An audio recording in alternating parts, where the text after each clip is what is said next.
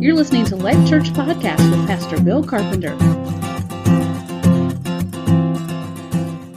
Portion of today's service. It's taken from Acts chapter 13. And it is a time when Paul and Barnabas are traveling about. Now, they are obviously, you know, establishing the church and building the church, and we see the acts of God throughout the book of Acts as this all is happening. And so these are men who are considered elders within the church. And um, in this particular passage, as they have approached Antioch, uh, they've gone in and uh, they are there uh, with the, the leaders in the synagogue. And these are the words that we find in this particular passage. It says, Now Paul and his companions set sail from Paphos and came to Perga. And John left them and returned to Jerusalem. But they went on from Perga and they came to Antioch. And on the Sabbath day, they went into the synagogue and sat down. And this is what I'd like for you to get from this particular passage. After the reading from the law and the prophets, the rulers of the synagogue sent a message to them saying, Brothers, if you have any word of exhortation for the people, say it. And so Paul stood up and motioning with his hand, he said, and he went into this lengthy uh, narrative in that passage. But after he finished the narrative, it says that the Gentiles rejoiced greatly and glorified God with the reading of that, I want to say to you that there are some people in Life Church that oftentimes go un, uh, unspoken about, un, unnoticed in some ways, and certainly not thanked enough, and that is our elders and their wives. Uh, these are the people who lead and guide us. These are the people that David and I are deeply submitted to and uh, we work very closely with. And we have a great, great appreciation for the elders and their wives in Life Church and what they bring to Life Church. And so, what I've done for today is I've invited them, well, sort of asked them. Some of them feel quite coerced in this, but but I've asked all of them to please come for a moment and share their heart with you. I've asked them specifically to do this through uh, sharing a, a, scripture that they feel that God has laid on their heart uh, for you, uh, and to just encourage you or pray for you, whatever they feel like, for two or three minutes. Each of our elders and those who have married their wives along with them are coming up, uh, and they're just going to bless you today. So, from this moment forward, in the remainder remainder of the service until Pastor Dave gets, gets up to, to pray at the end.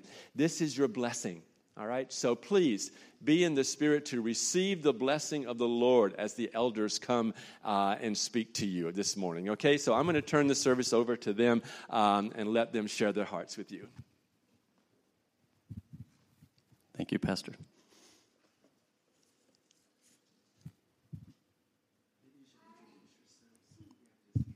I'm Wade Hellison. Oh, hi. My name is Charity. I'm his wife. We're going to start with some scripture. I have uh, from Psalm 37, verses 3 through 9. Trust in the Lord and do good. Dwell in the land and cultivate faithfulness. Delight yourself in the Lord, and he will give you the desires of your heart. Commit your way to the Lord. Trust also in him, and he will do it. He will bring forth your righteousness as the light and your judgment as the noonday. Rest in the Lord and wait patiently for him. Do not fret because of him who prospers in his way, because of the man who carries out wicked schemes. Cease from anger and forsake wrath. Do not fret, it leads only to evil doing. For evildoers will be cut off, but those who wait for the Lord, they will inherit the land. Waiting. We end up doing an awful lot of it.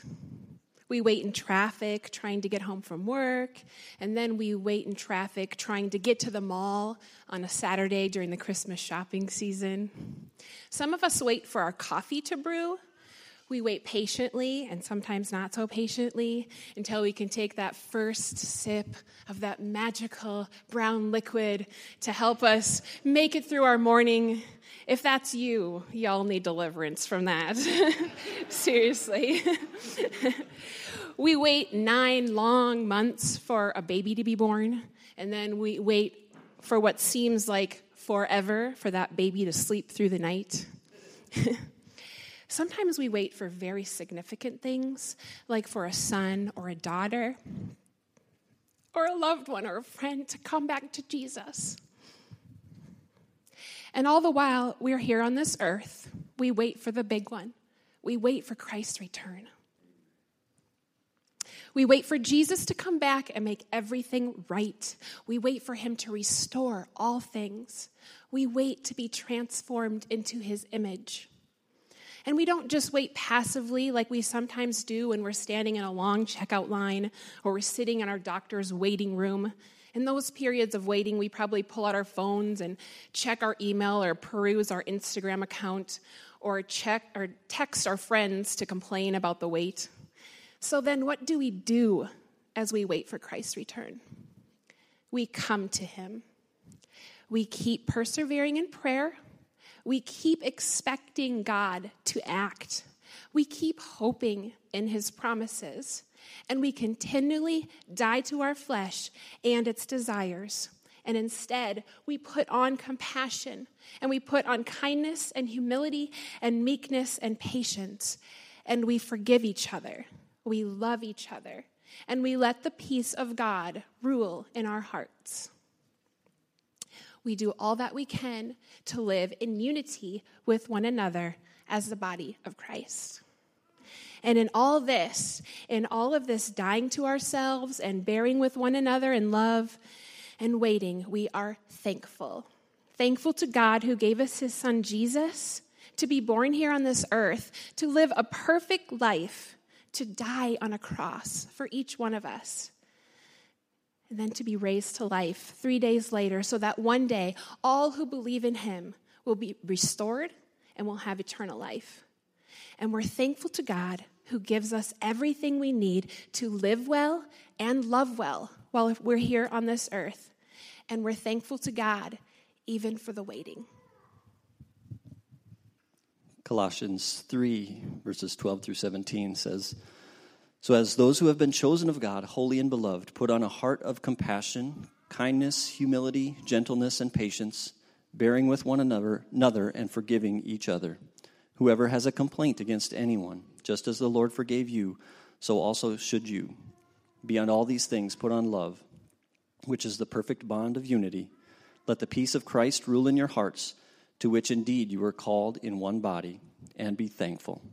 Let the word of Christ richly dwell within you with all wisdom, teaching and admonishing one another with psalms, hymns, and spiritual songs, singing with thankfulness in your hearts to God.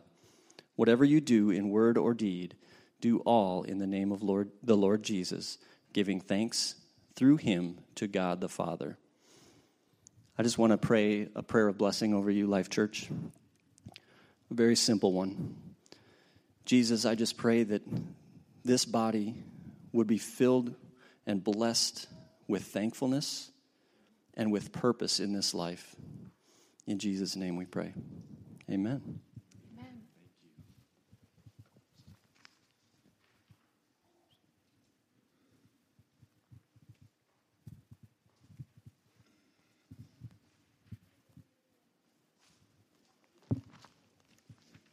Good morning, Life Church.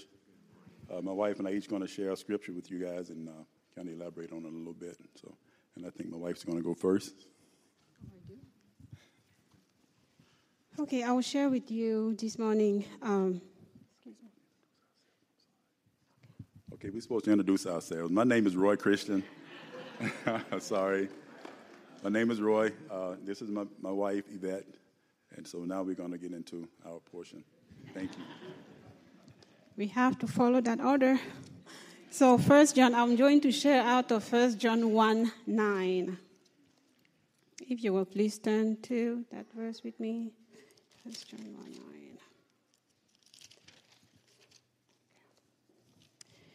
If we confess our sins, he is faithful and just to forgive us our sins and to cleanse us from all unrighteousness. Uh, when um, my husband told me that we had to share throughout this year, I kept going back to this verse. And I, as I started researching, I am well aware that there are two theological views, and I'll refer to my favorite theologian over there later. But for right now, I'm going to pick one of them.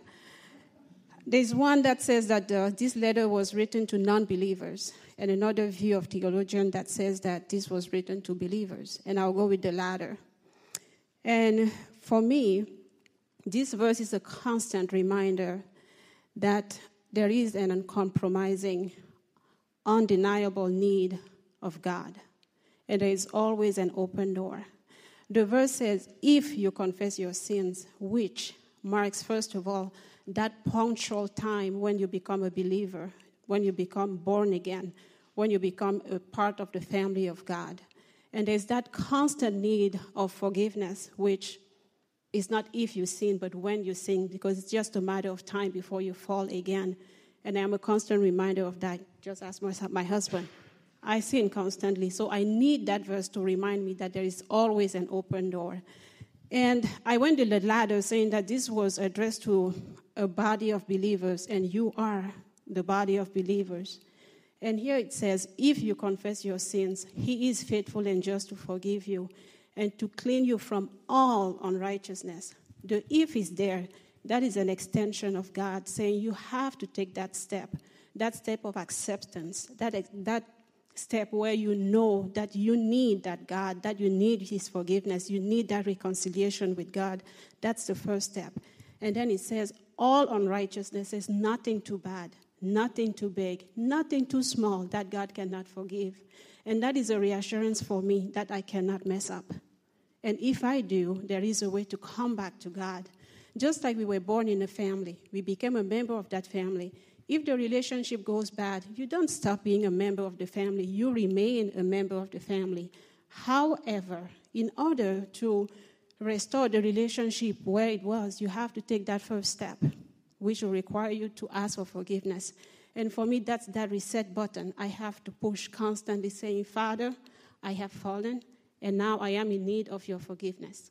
And that is a reminder for me that I have that God who loves me and that's a reminder for you that you have that God who is always open, always willing, always accept, acceptant, and willing to open his arm and receive you in and give you that forgiveness. Not only one time, whenever you need it, it is available and you can take full advantage of it.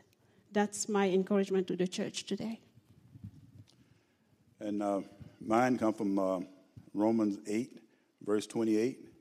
And it says, uh, and we know that for those who love God, for, I'm sorry, and we know that for those who love God, all things work together for good for those who are called according to his purposes. And I use that verse quite a bit um, because, first of all, life don't always go our way, uh, the way we think it should. Sometimes we have ups, sometimes we have downs. You know, we might lose a loved one. Uh, a lot of different things can go on in life. But just knowing that um, no matter what it is, God can take that situation and make something good come out of it. So we, uh, I mean, and that is also to say that we are we are powerless. We are we're not in control. God is. So no matter what we face in life, no matter what we do in life, no matter how we act in life, or whatever, you know, what, whatever goes on in our lives, we are not in, in charge, but God is. And God can use those uh, really bad situations that we face in life on a, on a constant basis more than we even like to think or even admit. God can take those things and, and make good out of it. And it's not always for us. The things that happen in our lives is not always for us. Sometimes it's for us to show forth the glory of God and for other people to see that, oh, well, God is at work, you know, in, in, in me, even though he may use me for that, for that situation, God is in control and he can do the same thing for you. So uh, that's, that's what we have. God bless you guys. Can we pray for the church? Okay. Heavenly Father, we are so thankful to be part of the body of believers. We are thank you, thankful for every and each one of them. They are a constant reminder, oh God, that we need a relationship with you and a relationship with each other. We ask in the name of Jesus, God, that nothing will ever separate us from you and if it's that sin, oh God, that you'll give us, Father, to know that the door is always open for us to come back to you through the blood of Jesus, to be made one with you, and to be able to walk that walk of salvation with you, God. I pray, Father, that all of us will take full advantage of it and know, God, that we do not have to work for our salvation. You've done it for us, God. We just have to receive it in faith. And right now, the whole church says, Amen.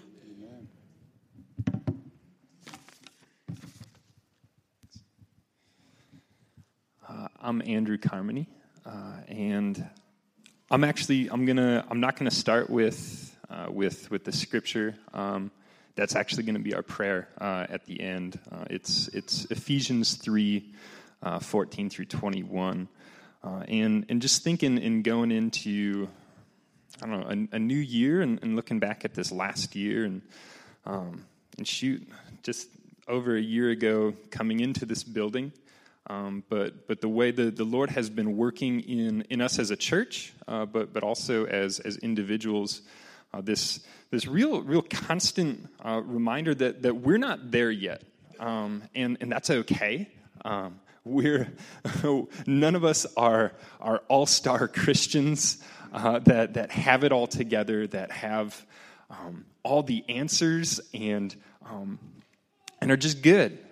Um, no, we're we're, we're working through it. We're, we're one step forward, two steps back. Um, but the, the, the, greatest thing in, in all of this is that none of that happens in a vacuum, uh, and none of that happens alone. Uh, we, as a church, uh, get to get to mature with one another. Um, and, and Ephesians just the entire letter really speaks to this truth over and over and over again that we don't come to be like Christ and to live out a life that, that reflects Christ on our own, but we, we do that together um, by the power of God.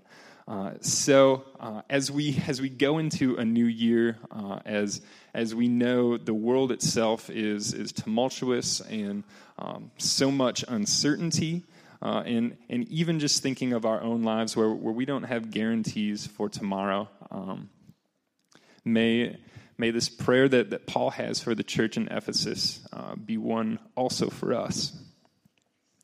So it reads For this reason I kneel before the Father, from whom every family in heaven and on earth derives its name. I pray that out of his glorious riches he may strengthen you with power through his Spirit in your inner being so that Christ may dwell in your hearts through faith. And I pray that you, being rooted and established in love, may have power, together with all the Lord's holy people, to grasp how wide and long and high and deep is the love of Christ, and to know that this love that surpasses knowledge, that you may be filled to the measure of all the fullness of God. Now, to him who is able to do immeasurably more than all we ask or imagine according to his power that is at work within us. To him be glory in the church and in Christ Jesus throughout all generations, forever and ever. Amen.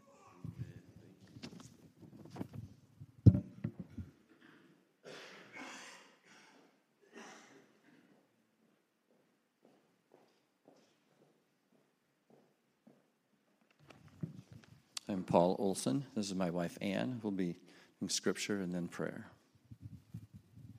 I'll be reading from 1 John, 2 Corinthians, and Romans 5. This is how God showed his love among us. He sent his one and only Son into the world that we might live through him. This is love, not that we loved God, but that he loved us and sent his Son as an atoning sacrifice for our sin. For our sake, he made him to be sin who knew no sin, so that in him we might become the righteousness of God. Therefore, since we have been justified by faith, we have peace with God through our Lord Jesus Christ. Through him, we have also obtained access by faith into this grace in which we now stand, and we rejoice in the hope of the glory of God. Let's pray. And Heavenly Father, as we uh, approach this Christmas season, we ask that you would help us in just realizing the reason that we celebrate, just growing in our understanding of that. Lord, and as we give and receive gifts, I pray that you will help us to comprehend more so, Lord, the gift that you have given to us, Lord. The reason we celebrate is the gift of your Son, Lord that you loved us so much that you sent your Son to die for us. Lord, and as we have fellowship with people at the church, fellowship with family or friends, or, Lord, and even if some people have don't have as many people around them, or maybe alone on Christmas, I pray that you help us all, Lord, to know that our fellowship is with you. By your grace, that we have that we are in your family, that you love us and you care for us, that you are with us. You've said you will never leave us nor forsake us, that you are always there for us, Lord God, and that we have peace in you, Lord. I pray that you will just help us, Lord, as we just approach uh, this season to, and anticipation of the events that are coming. Help us, Lord, to let those events even pale in comparison to the importance uh, and the desire in our hearts to know you more, Lord, to grow in our relationship with you, Lord, in our worship of you, our gratitude to you for all that you have done for us, and just the understanding how, how great and awesome and mighty and powerful and wonderful you are, Lord God. And we just we thank you for all of these things that you have done for us. Thank you that we are yours, Lord, that we are part of your family for what you have done uh, to bring us into that family. Lord, and as it says in uh, 1 Peter 1.13, therefore, prepare your minds for action. Keep sober in spirit. Fix your hope completely on the grace to be brought to you at the revelation of Jesus Christ. And I pray, Lord God, that you will be our hope, Lord, that our hope will not be in things of this world, things of this life, but, but our hope will be in you. We said, You are always faithful, you will never disappoint. And we just thank you for that, Lord. In Jesus' name.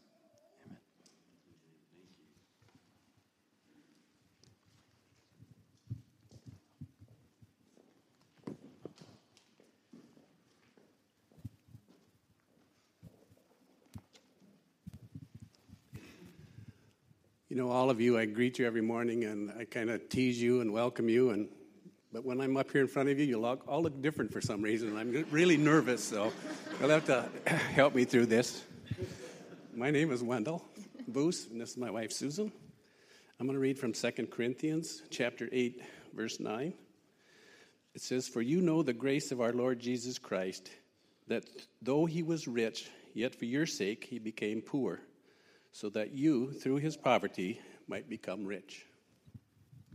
We've been thinking about how different it would have been had Jesus been born rich.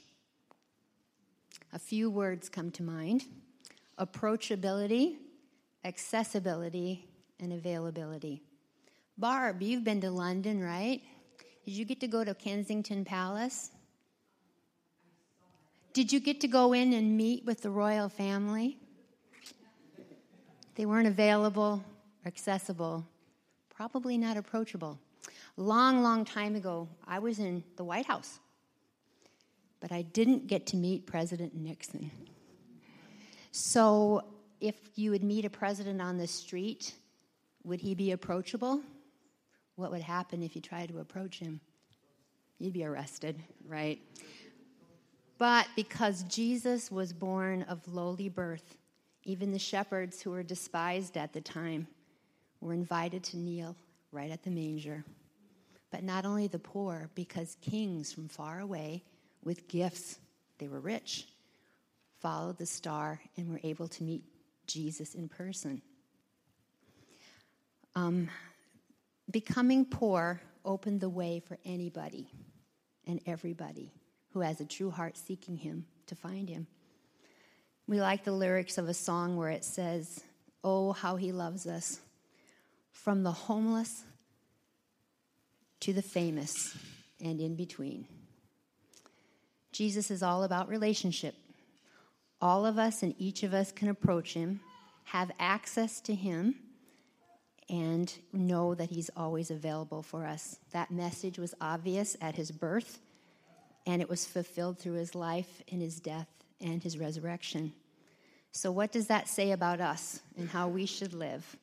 That same song that I was quoting begins with Let me be filled with kindness and compassion for the one, the one for whom you loved and gave your son.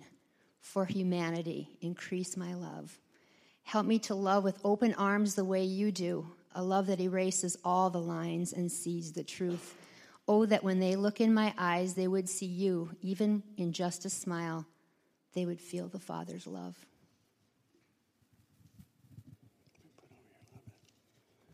So, our prayer for Life Church is that this coming year we would know the richness of the approachability, the accessibility, and the availability of our God.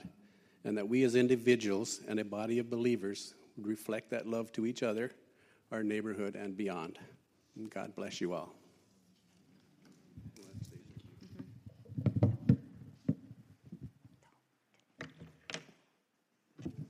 Thank you so much to our elders and their wives. We're truly blessed today in so many ways.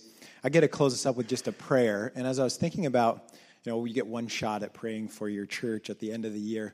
What's like the most important thing um, to pray into our lives? And we pray for you every week. But I was thinking about it last night because I was going through the question and answer number one of the Heidelberg Catechism with my girls. And we're memorizing it together, which is a lot of laughing and joking around and then a little bit of work. Um, and I talked to them about, like, okay, you guys, enough joking around. This is actually really important. And I memorized the whole catechism a couple of times growing up. And a lot of it was just kind of rote experience at the time. But one thing really stuck with me, and that is the answer to the question what is your only comfort in life and in death? And that answer is that I, with body and soul, both in life and in death, am not my own, but belong to my faithful Savior, Jesus Christ, who with his precious blood is fully satisfied for all my sins and redeemed me from all the power of the devil. And it goes on and on to, to talk about how we're preserved and the Holy Spirit works in our hearts. And, and my girls were like, this, is, this was really important to you, huh, Dad? And, and so they, they went to work memorizing it. But I want to pray that over you today. That in this coming year, if there's nothing else that you remember, it's that you belong to Jesus that will change everything about you. Honestly, it'll change the way that you behave. It'll change the way that you think. It'll change your level of peace in your heart. It'll change the way you approach circumstances. It'll change your marriage. It'll change the way you parent. Just that we're confident in our identity as people of God who belong to Him because we've been adopted into His family through Jesus Christ, our Savior. All right, so I'm going to pray this over you today, and then we're going to be dismissed. Uh, I forgot to announce earlier that there are gift bags for all the children. So I went back there and told them. So parents, there's there's not too much bad stuff in those, but you're going to get them by the door, so you can kind of screen that out. If you don't want a wild afternoon, you can take whatever out of those you want, but they're going to be right by the door. Um, so I'll pray for you, and then you're dismissed to go. All right.